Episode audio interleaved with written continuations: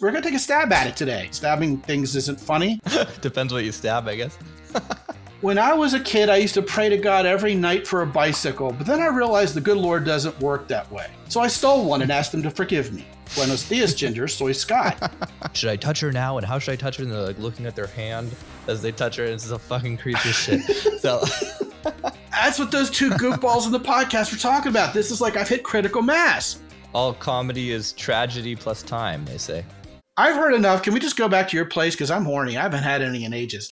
Welcome to the Inner Confidence Podcast, where we bring you men's dating and lifestyle advice that doesn't suck. I'm your host, Robbie Kramer, a former collegiate golfer turned poker pro turned finance guy who became obsessed with learning about male female attraction and dynamics and passionate about teaching men how to improve and optimize their love life. Tune in each week and we'll bring you the latest and greatest strategies on how to get more dates, how to build a thriving social circle that brings the best men and women into your life, how to become a better networker, and how to design a lifestyle that makes all your buddies jealous. If you're new to the show, I recommend you download my first date protocol. It's the best piece of content I have. It'll help you optimize your first date and subsequent dates. And I like to connect with my listeners personally. So if you want to grab a copy of that, please send me a direct message on Instagram. I'm at Robbie underscore Kramer. Now let's dive into this week's content. Yo, guys, we are back the Inner Confidence podcast. We have a returning guest to the show. That's Scot McKay. Scot was on had to be maybe like 50 episodes ago. Um, we had a great time. We talked about some awesome places to travel to. He's been to well over 100 countries. Scot is the host of the Mountaintop podcast, and he's been a dating coach forever. Um, one of the one of the OGs in the uh, the dating community, um, and just a really back when we were still called exactly. dating coaches. uh, yes. So we have an awesome show today. We're going to talk about making women laugh, optimizing dates. We're going to get into some cultural stuff in terms of like what's going on and the craziness that's happening, of course. But Scot, thanks for coming back. Welcome to the show. Thank you, man. I was born ready for this discussion. I'm excited. Hopefully these yeah, guys will well, be we were too. kicking around some ideas before we started because you know both of us could could talk forever about all of these different topics, and I think we both kind of attract the same sort of guys right. to our shows, which is guys who are good who want to be great. And um, you know, in terms of, I, I was really excited to hear all the stuff about you know making women laugh, being funny, because that's like I I think I'm pretty good at that. Yeah. But it's a hard thing to teach, and um, I'm excited to. Uh, you know, because it's like you take a guy who's just like not funny, and then you've got to kind of toe the line between, well, you could tell him to be funny, but then oftentimes he's just going to flop and it's worse to try to like teach him that and it's like well do they take improv classes? They hang out it with is, funnier guys. It so it's um a little bit of a mystery to me how to teach guys to be more funny. Um i feel like i was a little bit of a natural when it came to like humor but yeah so hmm. I'm excited to, to see what we got here. Yeah, man, let's kick that around. Like you said, it sounds painful, but we're going to make it less so. um, first of all, I'm going to echo everything you just said. You're a thousand percent right. Okay. I actually had, I mean, years ago, I'm not even going to mention any names. There used to be a guy who was a professional comedian who also styled himself as like a PUA, you know, back that long ago. And I had him on one of my programs as a guest to talk about how to be funny, and he didn't make me laugh once in an hour. It was like, this right. guy isn't funny. And I mean, that's how that guy styled his entire universe professionally. I mean, he's, again, the punchline, he's not around anymore. right. Go figure. Who would have thought? But I've noticed that, like, certain even stand up comedians are nothing if they don't yeah. have any material. Like, uh, I, will drop names. If you've ever heard George Lopez do like a, an offhand interview and he tries to be funny, it's painful, Is bro. It? It's like he. I mean, he's got good delivery and good projection, and and if he's got a script, he can run it. And I think you know that's that that harks back a little bit. That whole concept harks back to the pickup artist era too, where a lot of guys wanted to know what to say and have the pickup lines and the canned openers, and and if I had something that worked, I would keep doing it. And I don't think there's anything wrong with that. I mean, after all, in society, what we do, we go, "Hey, how are you doing? I'm fine. How are you?" That is right. a canned opener. But when it comes to being funny, here's let, let, me just pull the stress out from under this thing, and, and just and just level with you guys. the reason why I wanted this so badly in my life was threefold. First of all, my man, my father, my old man is hilarious and quick, okay? And I never was and it drove drove me nuts because I mean everybody just I'm pretty sure my dad's a smart guy and he's he's talented in a lot of ways. But I'm sure that a lot of his success in his career was because hmm. of this skill people just love having him around because he liked lighting everything up. Uh, he was in he was in advertising okay. and marketing. Actually, if you guys listen to my episode 100 of my podcast, The Mountaintop, he talks about it. He was actually uh, he worked with uh, first rate, second rate supermodels. Not bad. so it was kind of an interesting job because he was in the men's tailored clothing yeah. industry. You know, and what what happens when you're selling suits? What do you want next to you? Right, a hot chick, right? So yeah, he was in that business in New York, and and and did gangbusters at it. But the other things were, um, I, I just knew instinctively that it wasn't just a superpower with girls and then women, but it was mm-hmm. portable. Mm-hmm. Like let's say, man, you play piano or guitar and you just rock the house. Yeah, who's going to lug a piano with them right. everywhere they go? but you know, when mm-hmm. it's right here and you got it, then then you can use it. And the third thing is other I mean it's probably a four-legged table instead of a three-legged stool. I also really wanted it. I wanted it in my life. Um but I also realized it was a learned skill. I mean, I, you said, you know, not it's hard to teach, but you know, we're going to take us we're going to take a stab at it today. All the stabbing things isn't funny, can be. Uh, Depends what you stab. In terms of actually taking a stab at it, mm-hmm. you know, in, in, in, a, in a benign way, and we'll talk about that. Actually, I, that reminds me of something that's very easy to teach.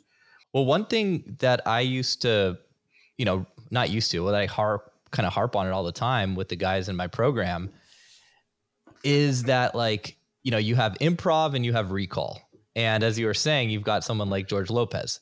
So he's memorizing all of his jokes, right. working on the timing, the delivery. You know, any stand-up comic, they're going to test yes. those jokes hundreds of times before they deliver them on stage, right? So that's that's not improv at all. Uh, Carlin, George, oh, George Carlin, Carlin was famous for being meticulous, right? And yeah, George Carlin, and there, yeah, he's he's one of the best of all time. I love him. Like his his bit on like uh, you know God yeah. and and the. uh what was it? He was well, all of it. It's just religion, and, and in his time, he was just amazing. Religion's right. bullshit. Yeah. I think was my favorite one of yeah. all of his. But um, the idea is that everything was bullshit to yeah. George Carlin, or he didn't talk about it. If it was true and not bullshit, it wasn't funny. You know, he just.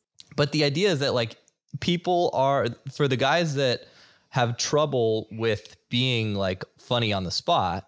I'm like, well, you can develop, you know, recall humor you can say the same stuff over and over. You can figure out when that's going to work, and you can get really good at timing that. And you can appear right. funny even if you're not. Right. Right. Um, so that's that's kind of like my approach when I when I guy is like, how can I get better at being funny? I'm like, well, if you're not good at coming up with stuff on the spot and you're not hanging out with people that are really quick witted, I feel like it's kind of one of those skills you can learn through osmosis as well. Like if you're in a locker room with a bunch of funny dudes, you're gonna get funnier yeah, it's even easier than that because mm-hmm. here's what I was going to say. As much as I wanted this skill, and much as I as much as I realized it was a learned skill, dude, I, I have yet to meet any guy who can name five people he knows who have this skill. It's still mm-hmm. exceedingly rare. And yet it's just it's like catnip to women. It's like catnip in your right. social circle. And it absolutely is something you could learn and and I think that's important because a lot of guys are looking for that unfair advantage. I will go on record and say the ultimate unfair advantage in the year 2023 is actually liking female human beings. Wait, explain that one to me. Most guys are so jaded and angry and pissed off because they've been rejected. Actually, mm-hmm. liking women is golden. And by by the way, that's not gender specific as soon as you meet a woman and she isn't angry at men and doesn't hate men and isn't trying to be a man and actually loves men and loves the fact she was born a woman, she's much hotter and safer to you to hang out with For. Sure. Yeah, it's rare to find it, guys it isn't, it isn't that actually like women. You're right. Yeah, and if you're one of them, women will like you back because right. they follow a man's lead. But we're we're digressing. Um, we were going to talk about this idea of, of take a stab at things and and how that sounds painful there are certain principles that if you apply them tend to be funny. Mm-hmm. Okay. So you you mentioned recall humor, and I mean I think there's a couple ways to define that. The way you're defining it is once you know something's funny, you look for ways to insert it into the conversation. Um, recall humor as a comedic device is extremely powerful, but it's kind of an advanced skill. So we're putting the cart before That's the horse good to here. Know. It's advanced, uh, it which also sounds easy. painful. Right. Right, because well, that's when something funny happened minutes or even an hour ago, and you're still in the same context, and you bring it up again. Uh, like for example, one time I was out with my brother and sister-in-law. And we were at the park, and blah blah blah, and um, we were talking about how you know the Germans are really meticulous and everything's clean, everything runs perfectly straight. So we get to the place where we're there, and you know we parked in front of a dumpster and my sister-in-law goes, "My God, those are the cleanest, most orderly dumpsters I've ever seen." And I said, "Yeah, the Germans must be in charge." And the whole car laughed. That's that's recall humor as right. a device. Okay. Um, if you want to if you want to continue on that trail, we can. Um, here's the thing about learning a skill. We as men do it all the time. You know, you just told me you were out the range hitting golf balls. Why? Because that makes you better at golf. But if you don't do that, you won't be as good of a golfer. if you want to learn a language, you're going to have to go through a whole lot of Pimsleur and a whole lot of frustration. I was just studying Russian for and, the last. And if you're uh, like my wife, you'll land in Moscow, Russia, and and get to the hotel counter and go. Здравствуйте. How do you say I got nothing in Russian? so basically, I've been learning Russian for the last oh, there you three go. years, and then the you know the the war in Ukraine happened, and now it's you're not allowed to speak Russian to uh, you know my Ukrainian wife. No, nihatilia babastoni whippets anymore. Would you like to go out and get a drink? That's how you pick up women in Russia because they're all mm-hmm. drink. You know, is it wypenjimajja panglishka? Is do you speak English? That's very useful in a place where nobody speaks English, as long as they speak Russian right. instead. Um, so we can, you know, when when you talk about the skills that we acquire, men will go out of their way to learn the skills. And you know, if you have an aptitude for it, you're still going to learn the skills. I mean, everybody who's in the NBA or the NFL has a coach because you know when you're on top of your game you get better. When you have a talent you hone it. You don't just go oh right. i've already arrived. No that's how you go from good to great. You and i both know that in our our respective practices with guys. But when it comes to this it's almost like understanding women.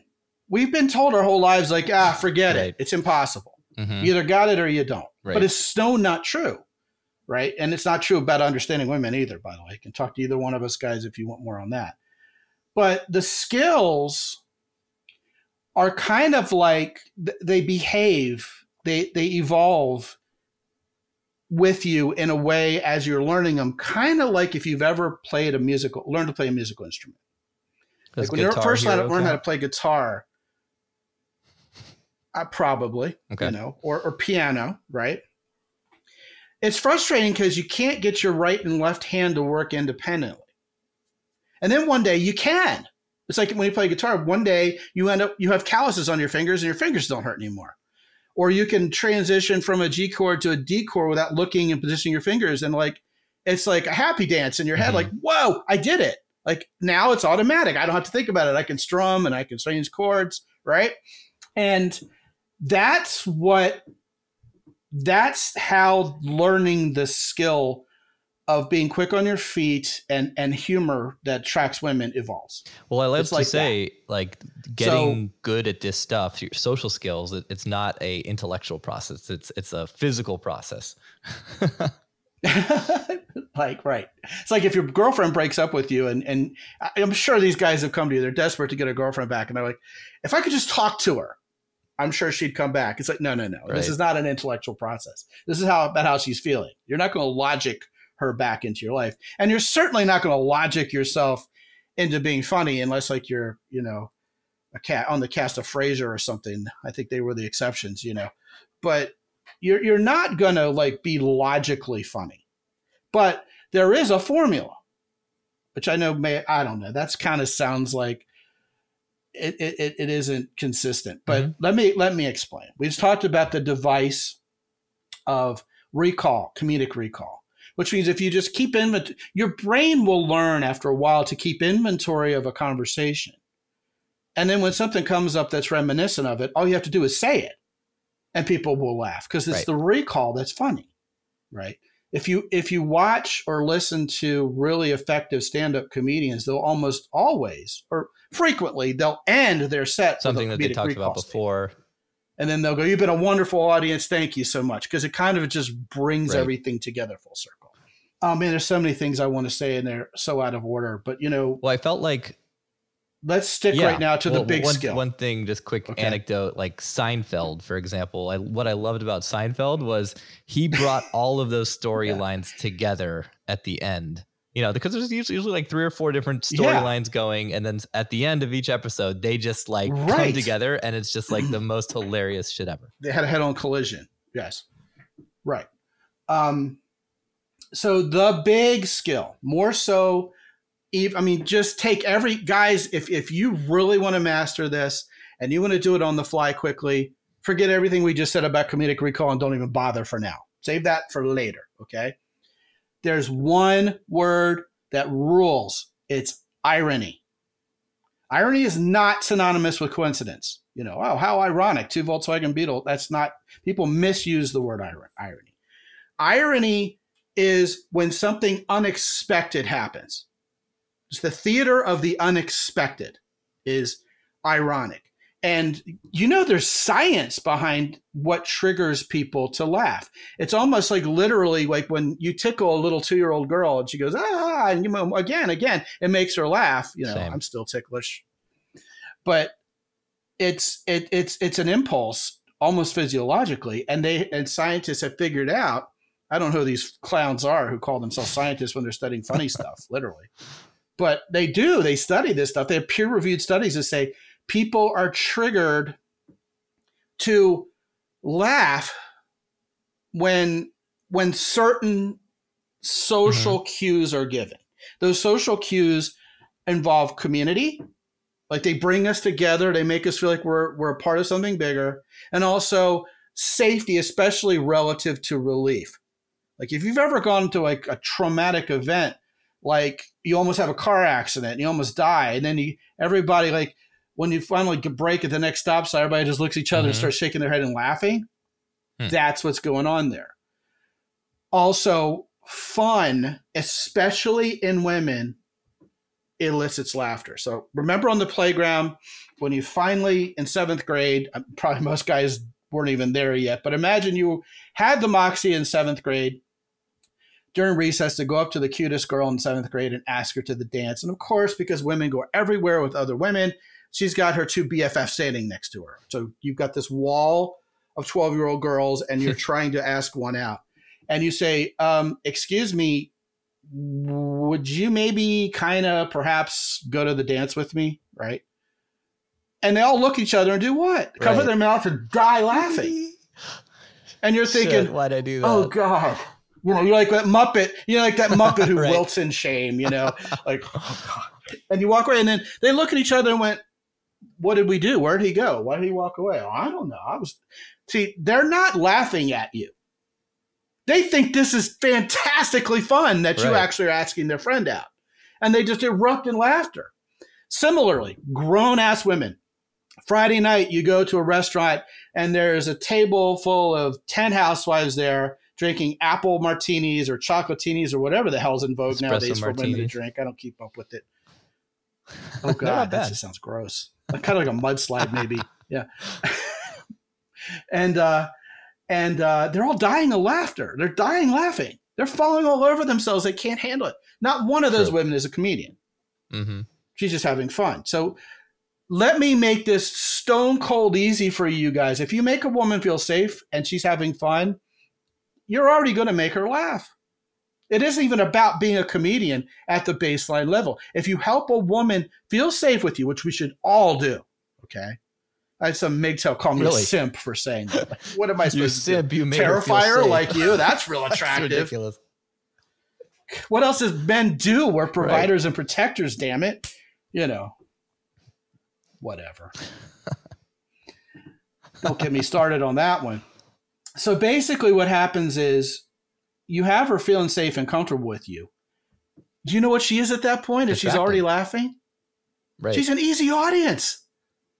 It's easy from there. You, you can you can be really bad at comedy, and she'll because she likes you and because she feels Laughing comfortable, she's still going to want to laugh. she's digging you, right? They're not even jokes. You, you, can say, "Hey, let's go across the street and make out under that light." She go, "Okay, sounds great." And I said, "What did I say?" It was. You uh, know, that sounds like enthusiastic right. consent. Let's go, you know, and and yet that's not where the magic is. Now, if if you simply bear in mind, I say this all the time, Robbie. It's kind of like learning how a clutch works before attempting to drive a stick shift, which, you know, such an archaic example nowadays. Only guys ride motorcycles ever use a clutch. But most of them don't even anymore. God, what's happened to our motorcycles, man? Automatic sport. At least if you what? rent a car in Europe, you still have to know how to drive a, a stick. I think a man should still know how to drive. I, I love driving stick okay. anytime I can. That's my uh, that's my go-to. Oh yeah, me too. I had one until they mm-hmm. I couldn't anymore. Um, I, I, still think we should know how to rub two sticks together and make a fire, although we never have to. You know, it just to me it sounds manly. It does sound cool. Um, but who's got time for that right now?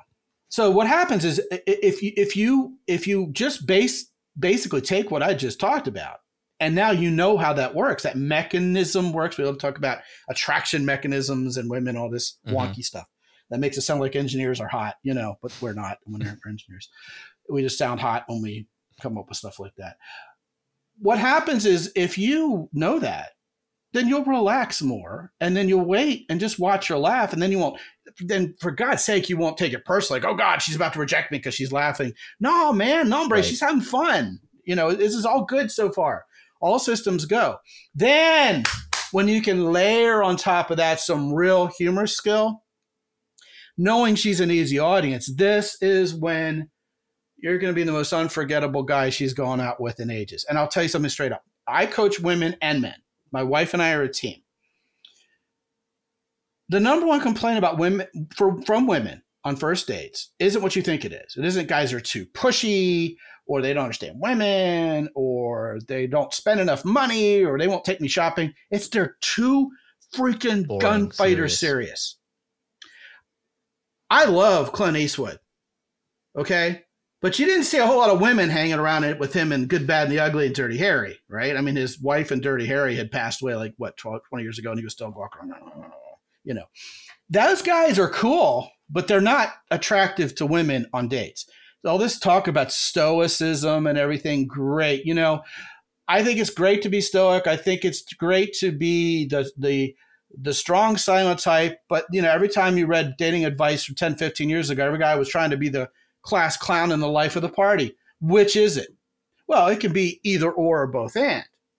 You could be a guy who has everything under control and be have a plan and come off as mature and still be hilarious. Matter of fact, that's kind of the mm-hmm. secret.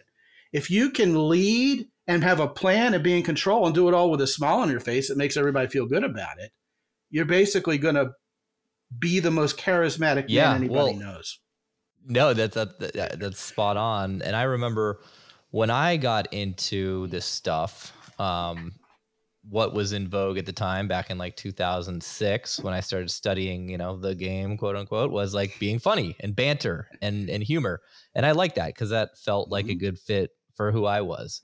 And now, within like the last three or four years, all the guys who come to me, they're like, I need to be more alpha and more serious and more masculine. And I'm like, okay, yeah. And like as an overall inner game thing, yeah, you don't want to be like a sissy boy, but like on a date, how are you supposed to like show this masculine alphaness and like have a good time? It doesn't, it doesn't quite connect. So I'm glad what you said because that makes a lot of sense.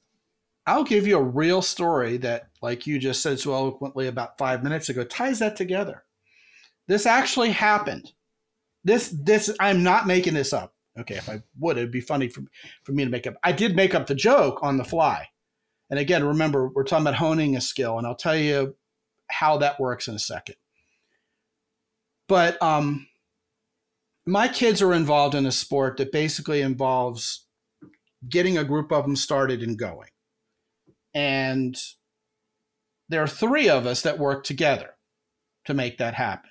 And we're all within earshot of each other. Now, I'm older than I look. I'm 56 years old. Um, my wife is 51. I've been I've known her for 17 years. And you know, to quote Yoda, when 51 years old your wife shall reach, look as good she will not. Okay? I mean, she still gets chatted up by 25 year old guys at Home Depot. So my wife is adorable. Now, one of these guys likes to think he's really alpha because he's, you know, reached pro status in the sport and he's about mm-hmm. 40. And but he's really douchey and he has no self-awareness. That, that's that's the truth. Okay. And these guys don't attract women. I hope he's not listening to this. I doubt he is. He's a married man. But if you are, you know, more power to you, buddy. You deserve what's coming here. Uh, and my friend who's standing next to me said, you know, just offhand while we're up there, hey, you know what what happened the other day, McKay? I said, what's that? He goes, I, I found a 50 in the parking lot of Walmart. I said, oh, did you get her number? and he looks. And and this guy who's alpha goes, well, well let me set it up. Mm-hmm. First of all, he's married, and his wife is going. he, his wife would be attractive to under five percent okay. of the male population. Yep. Am I making myself clear? I'm not going to say, but I'm saying. I doubt that because you'd have to touch her; it would be evident. Um, mm. so he goes, "Oh my God, McKay, that's gross." I said, "Hey, be careful. My wife's fifty-one years old." Mm-hmm. Right. And, and he, he looks at both of them and goes, Yeah, that's why I married a woman nine years younger than me. And both both my compadre to the right and I just looked at each other, started laughing because the right. humor in that is implicit. Like, oh, or you're saying that you're, you know, somehow doing better with chicks than I am because mine happens to be 51. I don't, we don't think so, but we're not going to say anything. We'll just let you feel good about that. And he just goes, what? And we laugh harder. You see. So there's this cascading effect when you're having fun. that sometimes when when you think about it, the funnier it gets. And see, that's that's the hallmark of really, really effective humor. So what what happened there was, you know, and, and that joke I thought of on the spot. You can think of it as funny or not, but it's a it's a shining yeah. example of irony. Because mm-hmm. I took it and I twisted it. But my brain, you know, if you're familiar with the whole uh, Malcolm Gladwellian idea of, of, of, of the matrices of mm-hmm. consciousness and competence, you know, when you're unconsciously incompetent, you're really you know, you got the Dunning Kruger effect, and you think you're a genius, and people are going, "Oh God, not that guy. He's pretty stupid." Then you realize you're unconsciously incompetent. You then you become consciously incompetent, where you go, "Oh shit, I'm a dumbass." Oh God, that's embarrassing. And then you work on yourself, and you become right. consciously competent. Now here, here's where you know you're almost to the point of being unconsciously competent when it comes to learning how to be funny and it's the most frustrating thing. It's so much like the light at the end of the tunnel if you just break through. Is when 30 seconds or a minute later you kick yourself going, "Oh god, now I know what I should have said. That would have been hilarious." But it, the water has flowed under the bridge and it's too late. Hey, Oh, you're good. almost there. You're so almost close. there. I mean, you know, your brain is just, it's just, it, the synapses have to fire a little more automatically. And so the conscious competence is I'm going to go out and I'm going to search for irony and everything. What could this mean other than that? Right. So, in other words, I was out with a guy in field and I live in San Antonio, Texas, where there are a lot of Latinas, and most Latinas at least speak a modicum of Spanish, and I do too. And, you know, there's a little gal who's very pretty with raven black hair, just pretty smile, you know, and she's handing out samples, and they're like this romaine lettuce with like dressing on it. Sounds exotic. And I go, I go, I go, what's going on there? She goes, soy ginger. I say, pues, pues buenos dias, ginger, soy sky. And she just yeah. starts dying laughing. That's great. Now, because soy ginger is, you know, soy oil and ginger mixed into a dressing, but soy ginger literally mm-hmm. means I'm Ginger and a girl's name is Ginger. So basically, I treated it as if she was introducing herself. And I responded by introducing myself. The reason why that's funny for those of you guys who speak Spanish at a meta level is because Totally. it's butchered Spanish. I mean, it makes sense. It'd be like it would be Mayamo Scot versus Soy Scot, right? Right. Yeah, exactly. Yeah, right. It, it, it's it's bad Spanish. It's just he just died laughing. So that you know, we go to another counter, by the way, and there's this older lady. And by the way, I flirt with all of them. I treat women like women. I just talk to well, them. my like women my and let the chips grandfather is hilarious. Well, he's dead, but he was hilarious. And my dad is not funny. I mean, he, he my dad's a great. He'll laugh at everything. He's fun, but he's not funny at all. Like he never makes jokes. Right. Sounds like my So, dad and me. Like, So yeah, like, and so, but I, I grew, I spent a lot of time with my grandfather growing up, and he would flirt with all the waitresses, all the like any woman he saw. Didn't matter how old she was, he would flirt with her. Because it's easy. I love it. and they love it. And it's not sexual.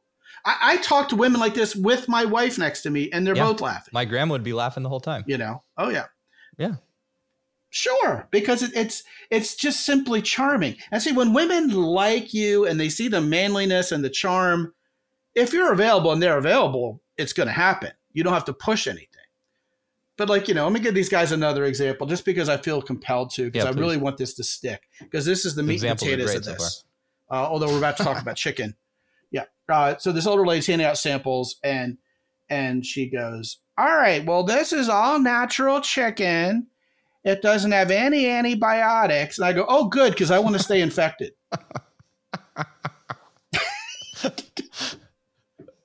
and she looks at me and goes, "You know, because she's in the middle of a shtick."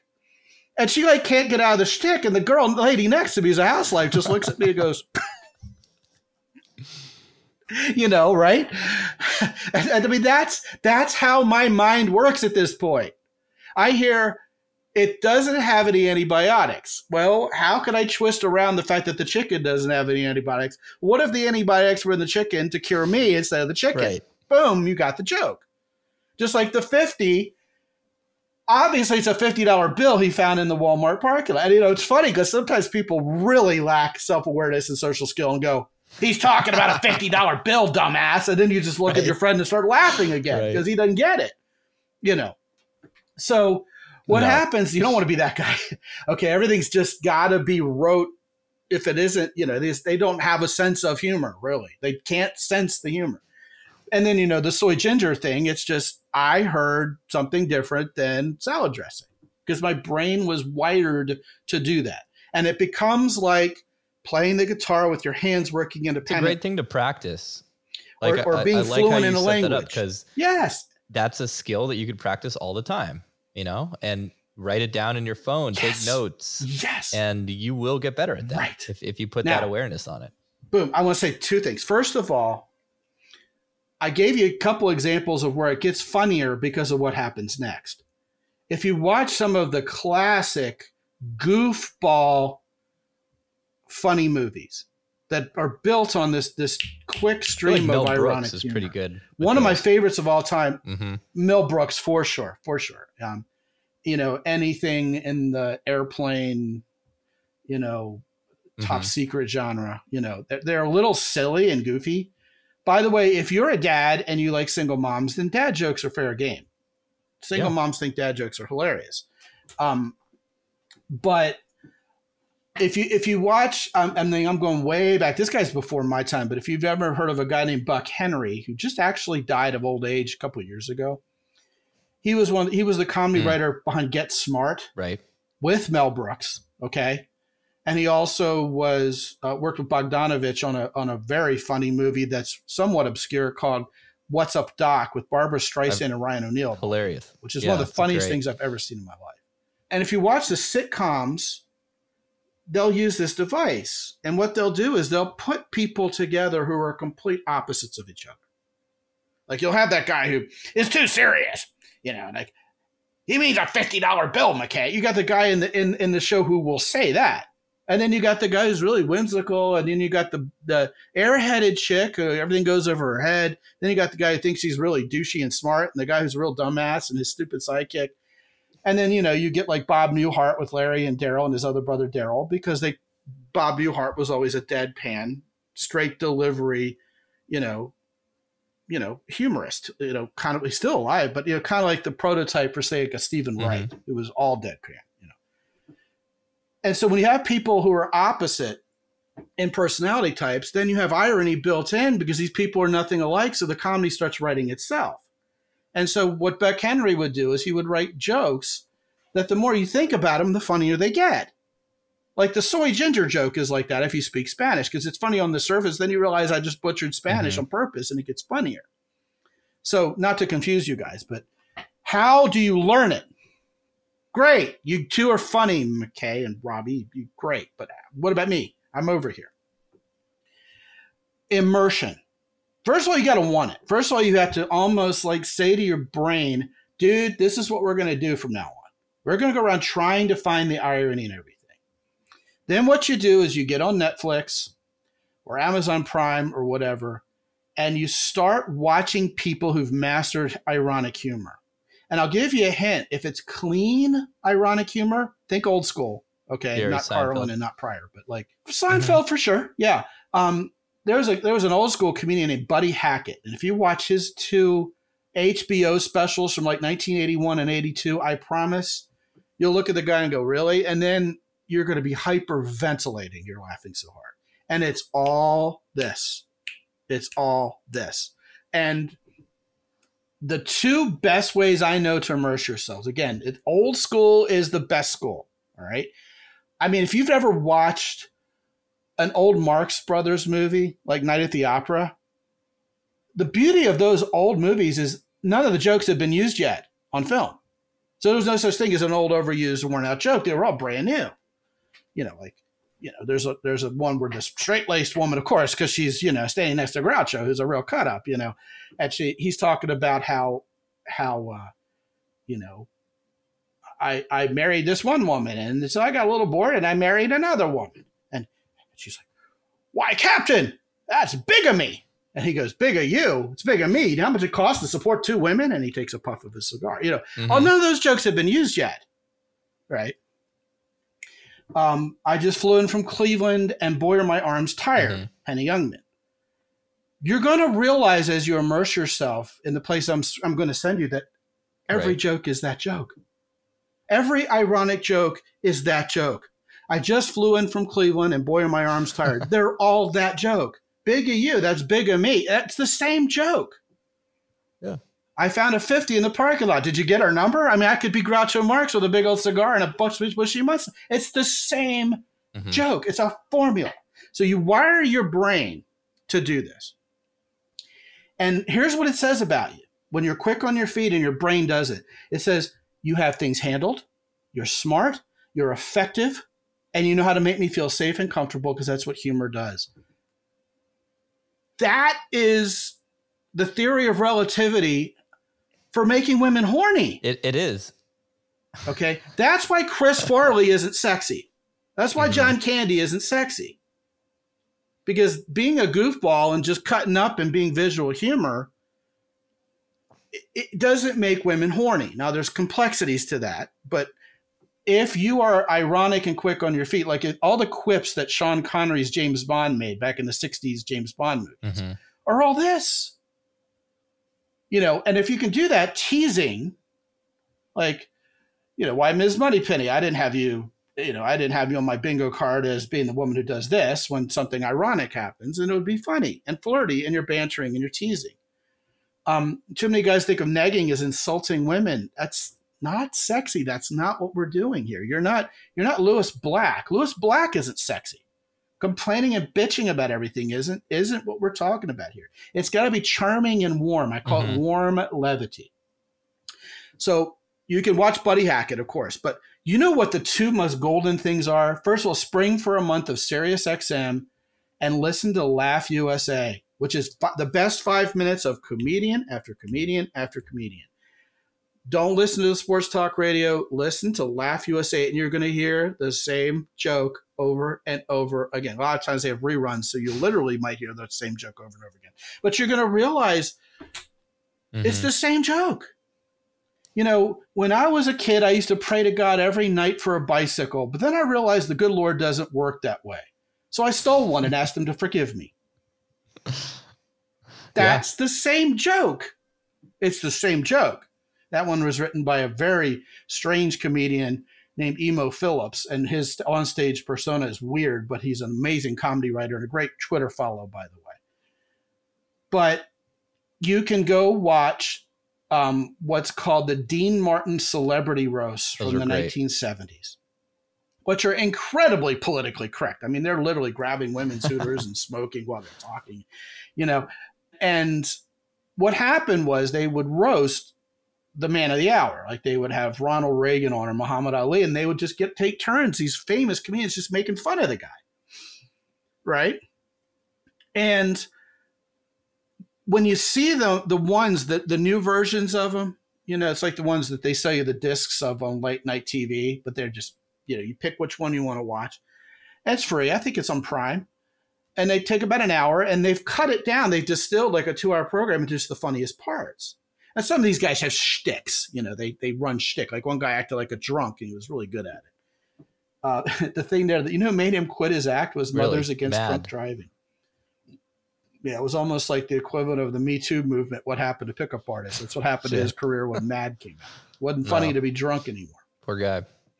So, but but a lot of them were just straight up quick, and and these guys were they were good. They were they were quick on their feet. And if you know any of the modern day comedians who are actually legitimately funny and quick on their feet and can come up with things on the fly, once you learn the skill and you see where that's coming from, those are you're going to become your favorite comedians. You're going to really have a respect for those guys and women. There's some women who are funny too. But the funny thing also you need to understand, and I, we're probably drinking from a fire hose at this point.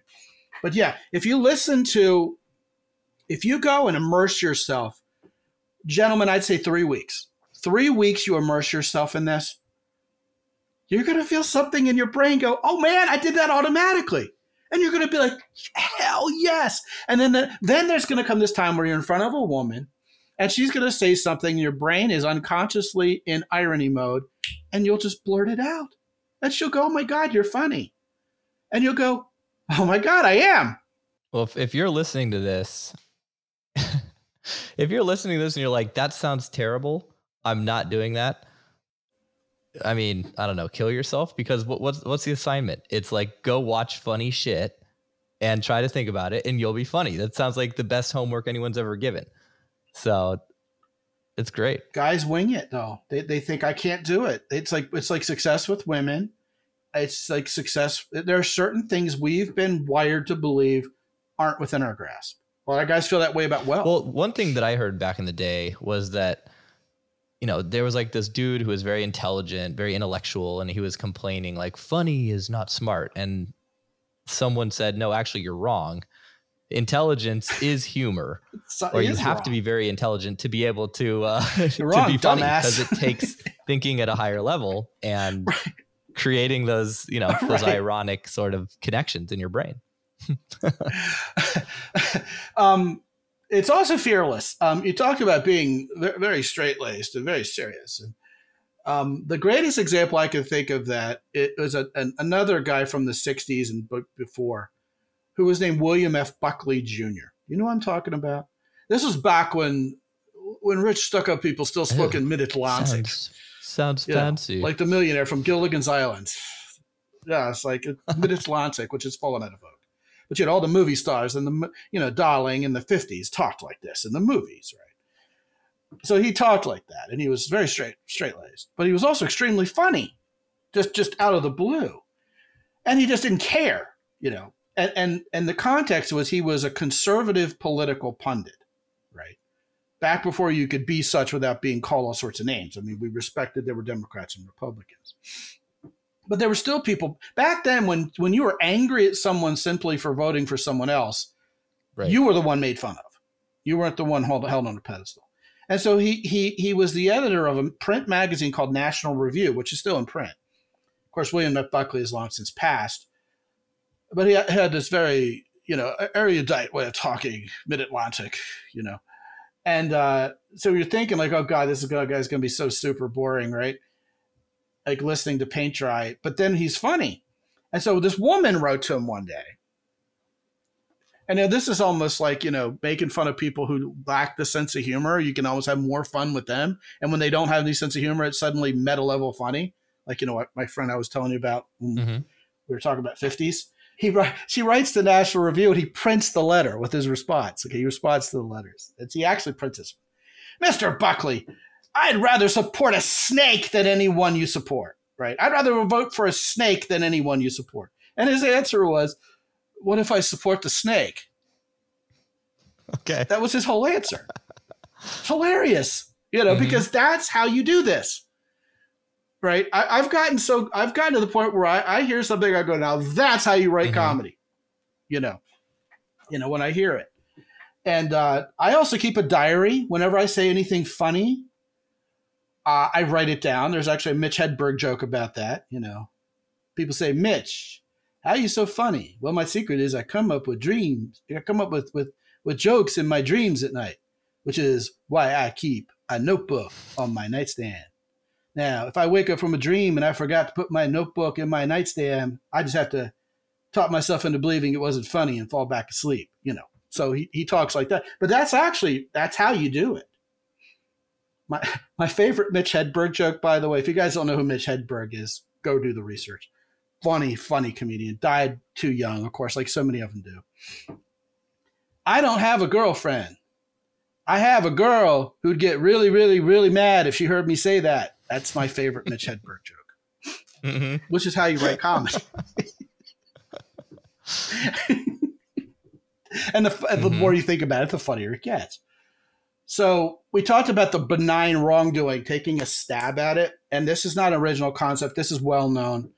Um, when something bad happens to somebody, but everybody's okay, like you know, you ever have something bad happen and you go, someday we're going to look back on this and laugh. Yeah. And invariably you do. All comedy is tragedy plus time, they say. Yeah, yeah, you, you're on it. So that that that has also been termed okay. benign wrongdoing.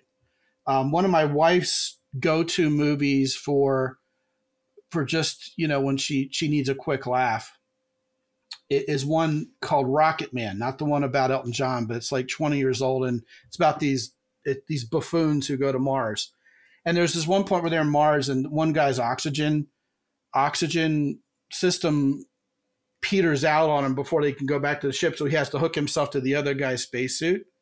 And then the goofball comp, the guy in the spacesuit starts farting. so the other guy's stuck like in this closed ecosystem of his farts. And I, I have never seen my wife laugh so hard in my entire life, you know, because that's kind of an ironic humor situation. You're supposed to take that seriously and you guys share oxygen. But what would happen if the guy farted and all of a sudden you got to inhale the guy's farts and there's no escape? That starts being really, really funny because that's really going to be painful in the right. moment, but nobody's going to die from it. I mean, if, if it's a really bad fart, I suppose. But, um, you know, once you start immersing yourself, here, here's the actual practical way to to to consume all those jokes when you're hearing them on on I mean, even when you're watching all this funny stuff or listening to it on XM, mm-hmm. anticipate the punchline. Start saying, "Oh, I know where this is going. This is going to be this," and you know what you're going to do? You're going to surprise yourself. After a while, you're gonna you're gonna you're gonna anticipate punchlines that are better than the one the guy your, actually said. The snake one, the the snake political one. I I I had that right. split second before. I was like, I bet he's gonna say the snake. Support the snake. Yeah. Mm-hmm. Yes, mm-hmm. because it's obvious, and that makes it funnier because the lady should have right. seen that coming when she wrote to him.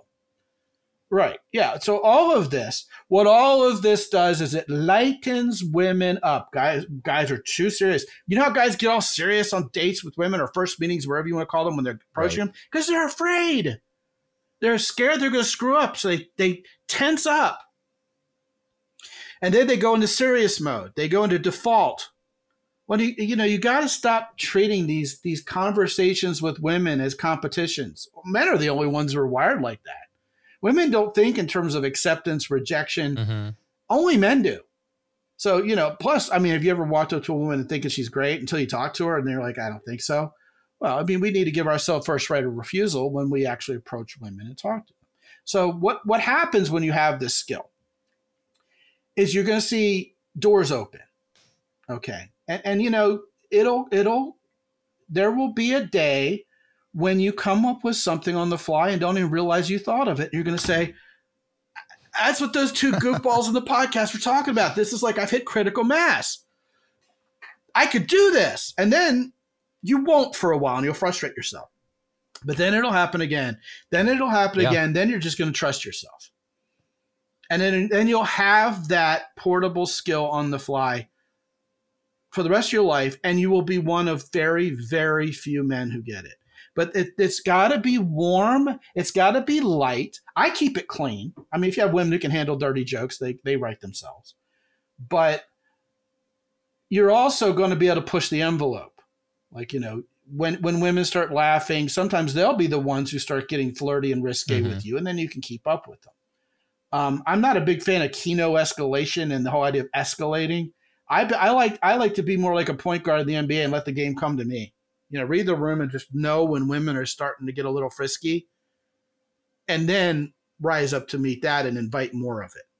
I, I think that's a much better way to get authentic, enthusiastic consent, well, most guys, if you want to call it. Yeah, most guys when they try to learn like kino escalation, right? They they just start like touching women like way too much and then they just turn all of them off and they don't know how to calibrate and they're in their head thinking should i touch her now and how should i touch her and they're like looking at their hand as they touch her and it's a fucking creepy shit so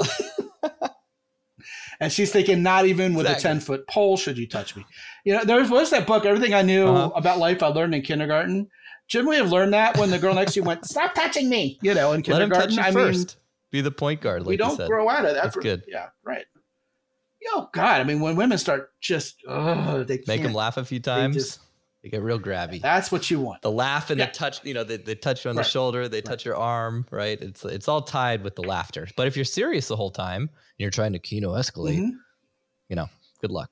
Well, here's the beautiful thing. The beautiful thing is when you start seeing this in action, you see just how utterly magical it is with women. You're going to start giving yourself a lot more credit, which is AKA confidence. And, you know, I, I said this on stage with a bunch of other dating coaches in a real, in front of an audience. And they were saying, what's the most important thing? You know, how, how do men attract women? And everybody was like, well, you got to be, you know, tall, dark, handsome, and rich and famous. And we all know that. But to bypass a woman's rejection mix, I don't know. Maybe it's because I've always been older than all the rest of y'all guys, but I'm always like Yoda. I'm always like the big brother at the end that they come to for the last word. And so, of course, I'm sitting there at the end watching. And I, and I pulled a Gary Halbert on them. If you know Gary Halbert, he was a copywriter, and he famously said something very similar to what I was going to say that actually inspired it. And I said, I will give you guys all those advantages. I will let you be taller, richer, more handsome, famous, which they all were than me, by the way. I'll give you guys, I'll give away all of those. I'll even go out in field with you, but I want one advantage for myself. And I ask the audience, do you know what that is? And I ask your audience the same thing. And the answer is, is it humor? it's it's I want to be the guy who actually believes women should want me. That is the number one differentiator between men who get women and men who don't. You know, guys will come to me, I can't get any women to go out with me. Well, how many women do you ask out? None. You know, mm-hmm. you've you've heard this before, right? And things like comedic timing being warm and light while still acting like a man. Okay. No one really calls me effeminate, but I don't think I'm like Mr. Stoic bumping a log either because I've worked to master exactly what I'm talking about. I'm not going to be douchey enough to sit here and say I'm modeling it for you perfectly. As a matter of fact, I don't want you to be like me at all. I want you to be the best version of yourself out there. But for me, with my life, what that means is being glad I'm a man, carrying myself with confidence and with a sense of safety and security, making women feel safe in my presence, presence, and being warm and light. Because that's not anti-masculine. It's what ignites their little feminine beings and makes them horny. You see, women just want to have fun. They they want they yeah. laugh when they have fun. They laugh and they have fun when they feel safe. That's, they just want to have fun. It's that song, the Cyndi Lauper song. That girls just want to have fun and that's something that is almost never talked about in the you know the whole dating you know manosphere or whatever is being warm like i don't think i've maybe ever heard that and it's so true mm-hmm.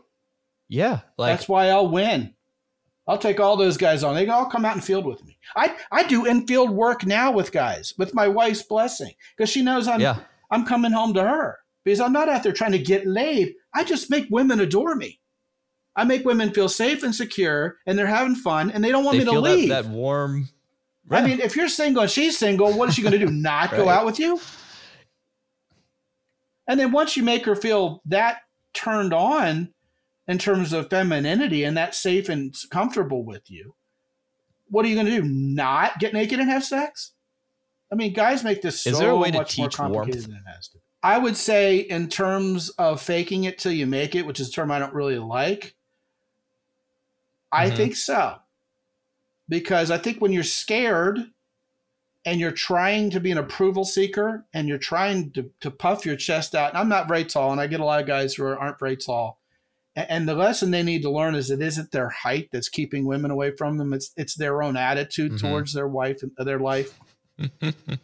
That too, um, and overcompensating Napoleon complex. you know right? the whole napoleon complex thing like, like my worst most angriest customers who are you know the first Always. ones to complain are the Yeah. short guys always yeah um No, I tell short guys all the time, you've got a better chance with the tallest girls out there because they're already taller than everyone. So go after the supermodels. They're the hottest, anyways. If, if you're into that, right? And well you know i i got fortunate i've Mhm. always liked little petite cuties so you know my wife's five foot one uh she always dated guys over six feet tall till she met me because Right. then all of a sudden it didn't matter anymore um, you got to got to remember what we're talking about here. Like you said that nobody ever talks about it. Nobody ever thinks it's important. But it's again it's like learning how the clutch works. Once you know how women how femininity is attracted and what kind of ma- what what it is about masculinity the safety the ability to make them feel secure that ability to create a hedge of protection around their feminine being so they can be fun playful joyful uh, hospitable all those things that are feminine gifts which i believe is the highest calling by the way. I think that's all the stuff we live for on weekends. We're just like the rent-a-cops who make it all possible you know. The, but the beauty of being a man is you are the Yeah. benefactor of those gifts. And and then you see them and and one of them is sex you know and adoration. And having women really like you is better than being wealthy or Oh, I famous. agree. It really is it's just it's like everybody buys the cars you know you go out to the to the clubs on south beach miami and the guy's revving up his 12 cylinder lambo outside the club at 2 a.m because he wants some pussy Right. that's, that's why he bought the car it's like you know it, it, it success with women is like the it really primal is. There's no holy better grail. feeling. Mhm. And, and I think what we've talked about here today is a shortcut. Yeah. You know, I was thinking yeah. about just that whole idea of like being more warm. And I think inherent like nice guys, most of them who are, you know, suffering from the nice guy syndrome, they're usually pretty warm, right? And I feel like right. Well, they may or may Um, not be.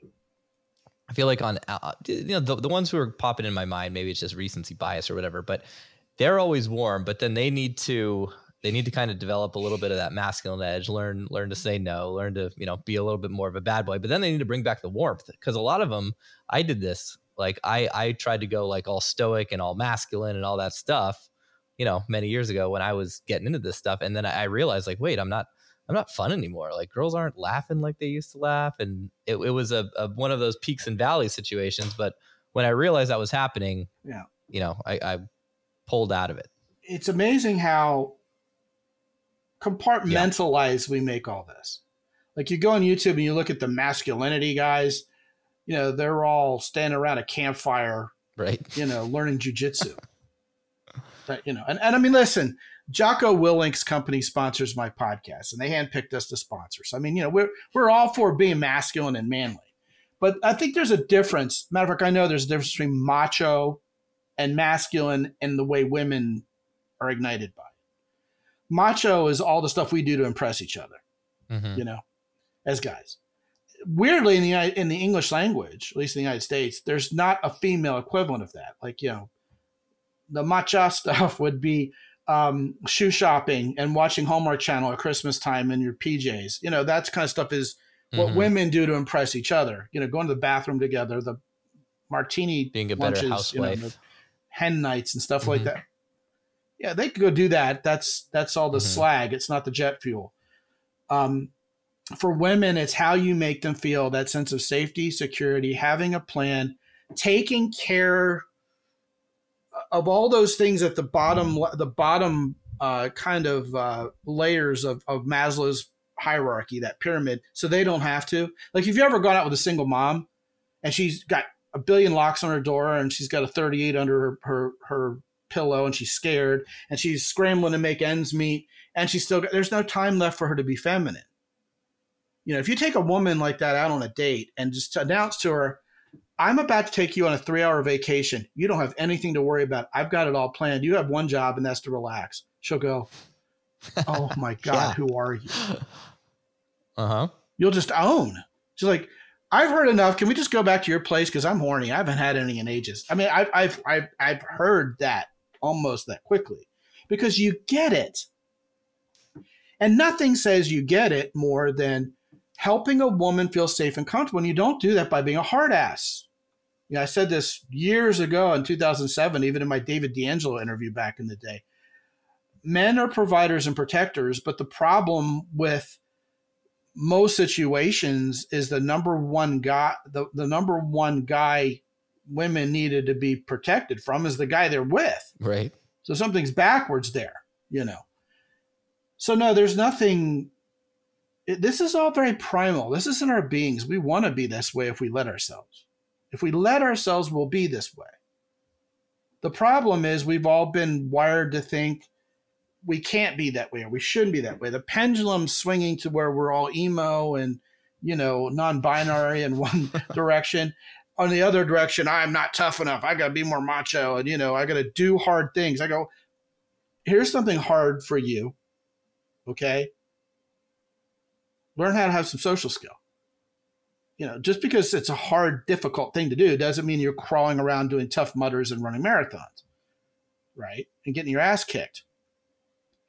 I love some of those things. I, I have lots of macho things I like to do, but really the macho things are only impressive to women after they're attracted to you. Like all these guys who go out on dates trying to impress women with their boats and their you know, Yale degree, and, and it, it's the same thing as with trying to find common interests. Right.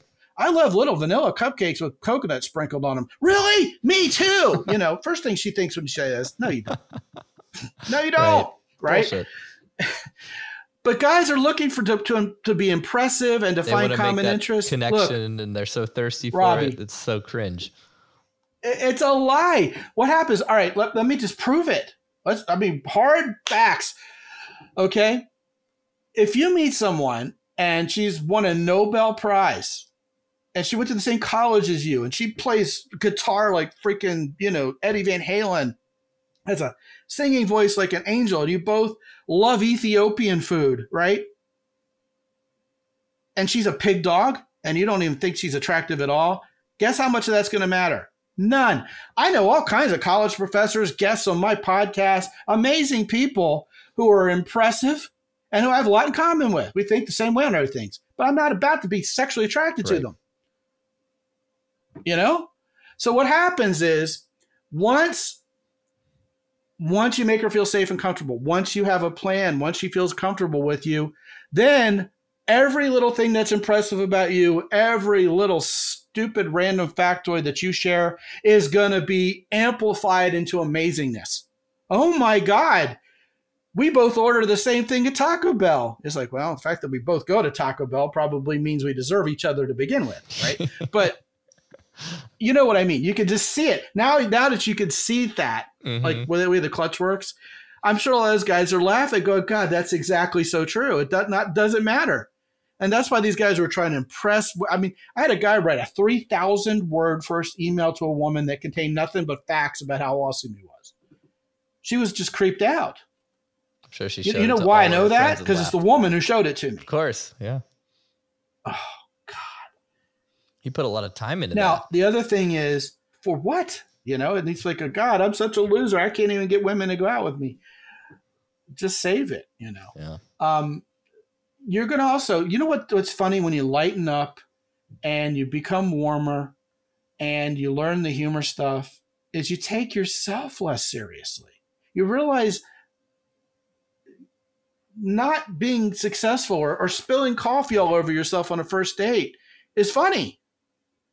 If you let it, right? It's all spin. You know, you just start taking yourself less serious. Then you don't fear rejection anymore. Then you just don't fear anymore as much with women, especially. And like you, like you said, not hardly any guys master the skill. So it's like once you, once you learn it, you just own. You know, they say like five percent of all guys get ninety five percent of all the women. First of all, I don't want ninety five percent of all the women but maybe 95% of all the attractive women. Yeah, it's, a, it's an important distinction. There's there. more than one way to become that 5%. And, and, and most guys don't do any effort to be that guy. There's like, oh, I'm not that guy. So, you know, I'm going to get angry. Right. But I don't know. That, that I do know. it's that. And so, you know, when you see women respond to you powerfully, it builds your confidence and, and it's just like you said. I mean, what sucks about going watching funny stuff and and and immersing yourself into it till you get it?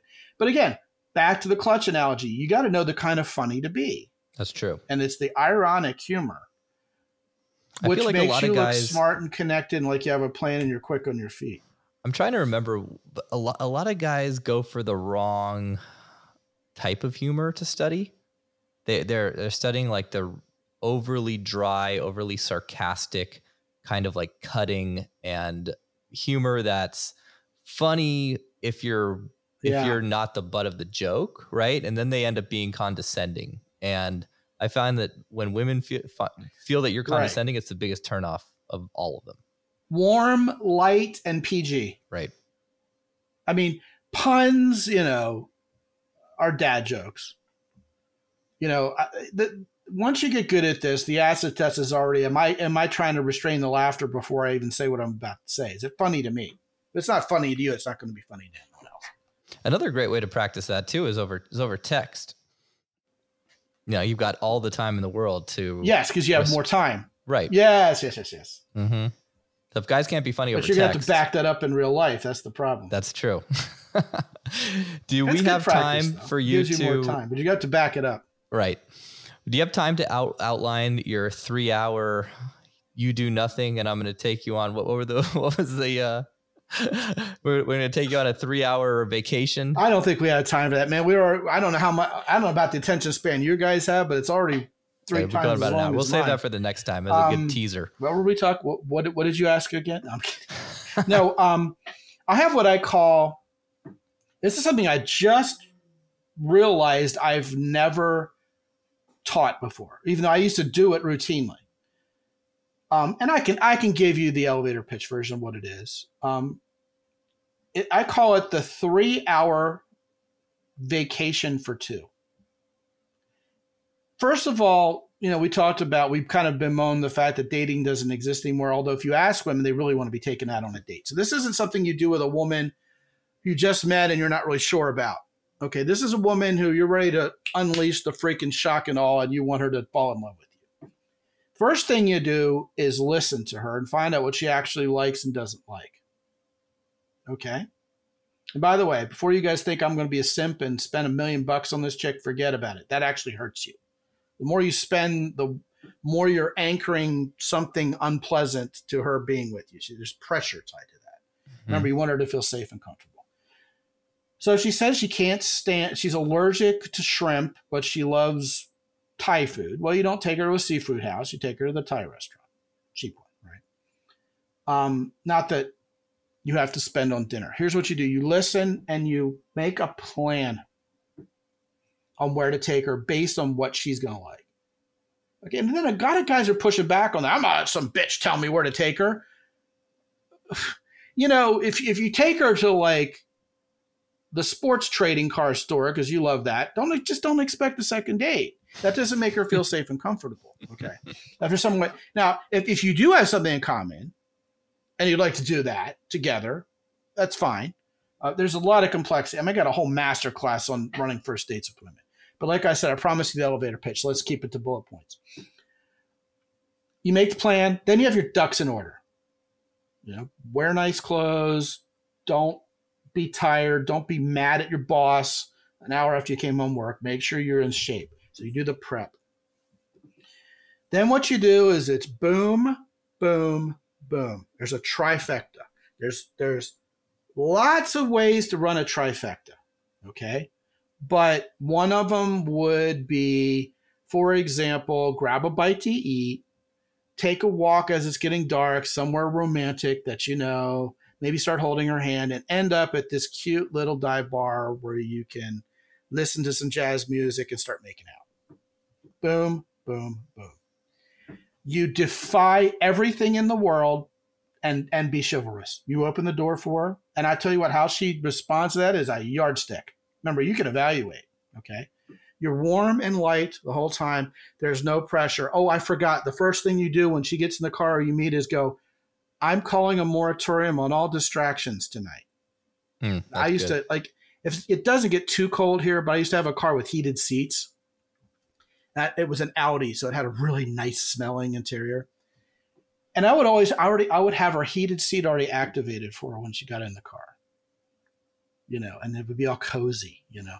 And she'd get in the car and go, Ooh, wow, it's nice in here. I said, you know what? For the next few hours, you're on vacation. And I don't think I'm going to need this anymore. I took my cell phone and tossed it in the back seat and laughed. That's light and warm. And she goes, Well, I think I need to, you know, hold my. I went out with less single moms because I had custody of my daughter and I became a master at meeting women who had five year old daughters, but that's a different story. Because I had a five year old daughter. But they would laugh and they'd go, I love that idea. I said, No, we're not going to have any distractions. I'm not going to bury my face in my. I mean, nowadays you have smartphones. I'm not going to bury my face in my smartphone. I'm not going to check this, the sports scores. Nothing. It's all about us and our vacation for the next few hours. And they would just melt. So you've already called out distractions. You've already said with warmth, you, you've set rules, you set boundaries. Because otherwise, women are going to sit there on their smartphones all night texting their BFF when they're supposed to be on a date with you. But when you call it out up front, it's gone. And she goes, wow, yeah, I agree to that. That sounds She's good. think twice. That's important. That. Yeah. Right. And then the last bullet point is there's a deadline. Oh, so many guys are trying to reel in the biscuit and get her back to their apartment. No, Umbre, you leave her wanting more. Three hours later, go, all right, time to take you home. She could put, we're just getting started and I like you and I'm having so much fun. These women will say things like, I have never been on a date like that ever. Mhm. And they're hot. Okay. They're gorgeous because they, they haven't. They've been out with a bunch of guys who are trying to get laid yeah. and pushy and creepy and don't even like women. Right. And when you're one of these guys, I mean, you know, and then you layer just making her laugh all night on top of this. And oh my God. I mean, it's just, it's stupid. And then because you're so good at this point at knowing what women want and how, how to attract them. And again, you're not Mr. Nice Guy. You're not, not just answering your whims, her whims. You made the plan. Yeah. You're sticking to your plan. You're in the driver's seat. You call the shots, but the shots are in her best interest, and she knows it. So she relaxes. And when you tell a woman who's got a stressful life and who does it nowadays that you're about this is going to be a three hour vacation, you got it all covered. It's curated. She's in. Yeah. That's powerful. And then you don't ever pressure for the sex. You don't pressure for the sex. And you know what happens at the end of three hours? She's all over you. She wants. She wants to come back. And then you take her home and she, she Uh, she's addicted to you. Yeah. There's always this how do you get women to addict you addict them? How do you get women addicted to you? That's it. Leave her wanting more at the end, and it'll take every fiber of your being as a mature, evolved man to pull the trigger on that. It But will. The benefits are crazy good. Yeah. And by the way, it also say about you that you're not desperate and sexually needy. Now, if she attacks you and says, I refuse to take no for an answer where you're going to your place. I don't know how you fight that. but I'd at least try.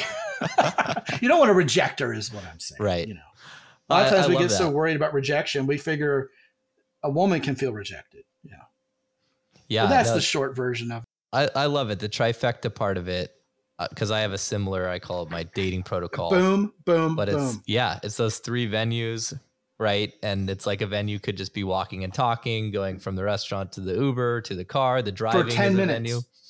What's that? Three, Mm-hmm. three, three portions. Yeah, that's gold. And what happens is she's going to anchor these feelings she has to you at the end of it, and only you. You're going to be the guy who made her feel that way. No one's doing those dates. Yeah. Very, very stuff. few guys. you know, and the funny thing is, I will say this. Well, let me say one thing. Okay, ten seconds worth.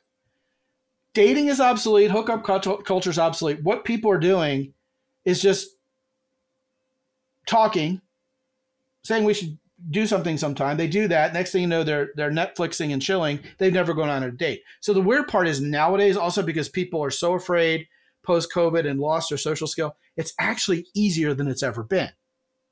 But it's what happens is when that happens and it just falls together because people have short attention spans and they don't really want to do the whole formal thing. What happens is when you actually find a woman and say, look, look what's going to happen here. We're going to go out on a real actual date when she's actually the woman you want.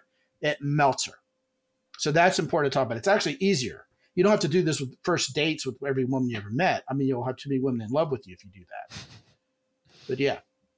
Yeah, no, it's that's an important point. And you're, and you're right. Important. It's dates have totally devolved into, you know, Tinder, Netflix, and chill, and nothing. Yeah, it's uh, you know, there's very few guys yeah. actually doing well with that model. Um, you want to send guys? Uh, you were saying where to send them. First of all, it's easy. Just listen to the Mountaintop podcast. I mean, you're coming on my show pretty soon again for the second or third time, so that there's some familiarity there. They can start with your shows. Um, and I think also, I think after all this, that we would they'll come back, they'll come at us with, with torches and pitchforks, Robbie, if we don't aim them to that masterclass on how to really, really hone your sense of humor and be funny. Um, so you have a link for that, right? Yeah, no, that's that's what I wanted to ask yeah, you about. Is it's um guys can so they can get more. I want to hear more about the masterclass because that's yes, yeah. Okay, well, um, I will send you a link for the masterclass, and then you can cloak it with your own domain front slash comedy or whatever you want to cloak it with. Mm-hmm. Um, but it's called Comedy Clinic: The Superpower of Making Women Laugh. And I left nothing on the table. There are examples. There are real world examples of real guys who did these things effectively and how it works and why. Uh, that that science behind why humor works, all about how the clutch works, all of that's in there, and it's very fast paced and interactive, interactive because it was held as a live class. And the great thing about my my master classes is included with it. It's almost like like AT and T used to say, it's the next best thing to being there. It's actually better than being there because you don't have to deal with you don't have to call through a bunch of other sweaty guys to get the microphone. But you get 30 days of email support and you can talk to me on the phone for 30 minutes for free and ask all the questions that came up with me, the host. You just schedule it. There's a button in the members area, go right to it. And it is the fast track to getting you this superpower with women. So if you're if you're emerging from this particular podcast a believer in all this and saying, you know, I want this in my life, that would be the fastest way to make it happen. Even faster than Buddy Hackett. nice. That's pretty fast. So Guys, you should grab that. Little comedic recall there. Yeah. It's pretty quick. well, right. Scot, it's been it's been awesome as as always. Uh, and I'm excited to to be on your show coming yeah. up. So thanks for thanks for dropping in yeah. and sharing all the wisdom. Yes, sir. And I wish all you guys the best. Thanks. Thanks for hanging in there with us. Hope to talk to you soon. Thanks. I hope you enjoyed this week's episode. If you're new to the show and digging our content, please leave us a five star review on iTunes, Stitcher, YouTube, wherever you listen or watch. But if you're not really digging it, go ahead, just don't leave us any review at all. That'd be great. If you're feeling a little bit stuck or you just want to optimize and step up your game, we've opened up a few spots in our Inner Confidence community. We're accepting applications if you want to join our select group of men and experience the radical power of accountability, cross everything off your sexual bucket list, and just become a beast who gets more stuff done. To learn more and apply, go to start.innerconfidence.com.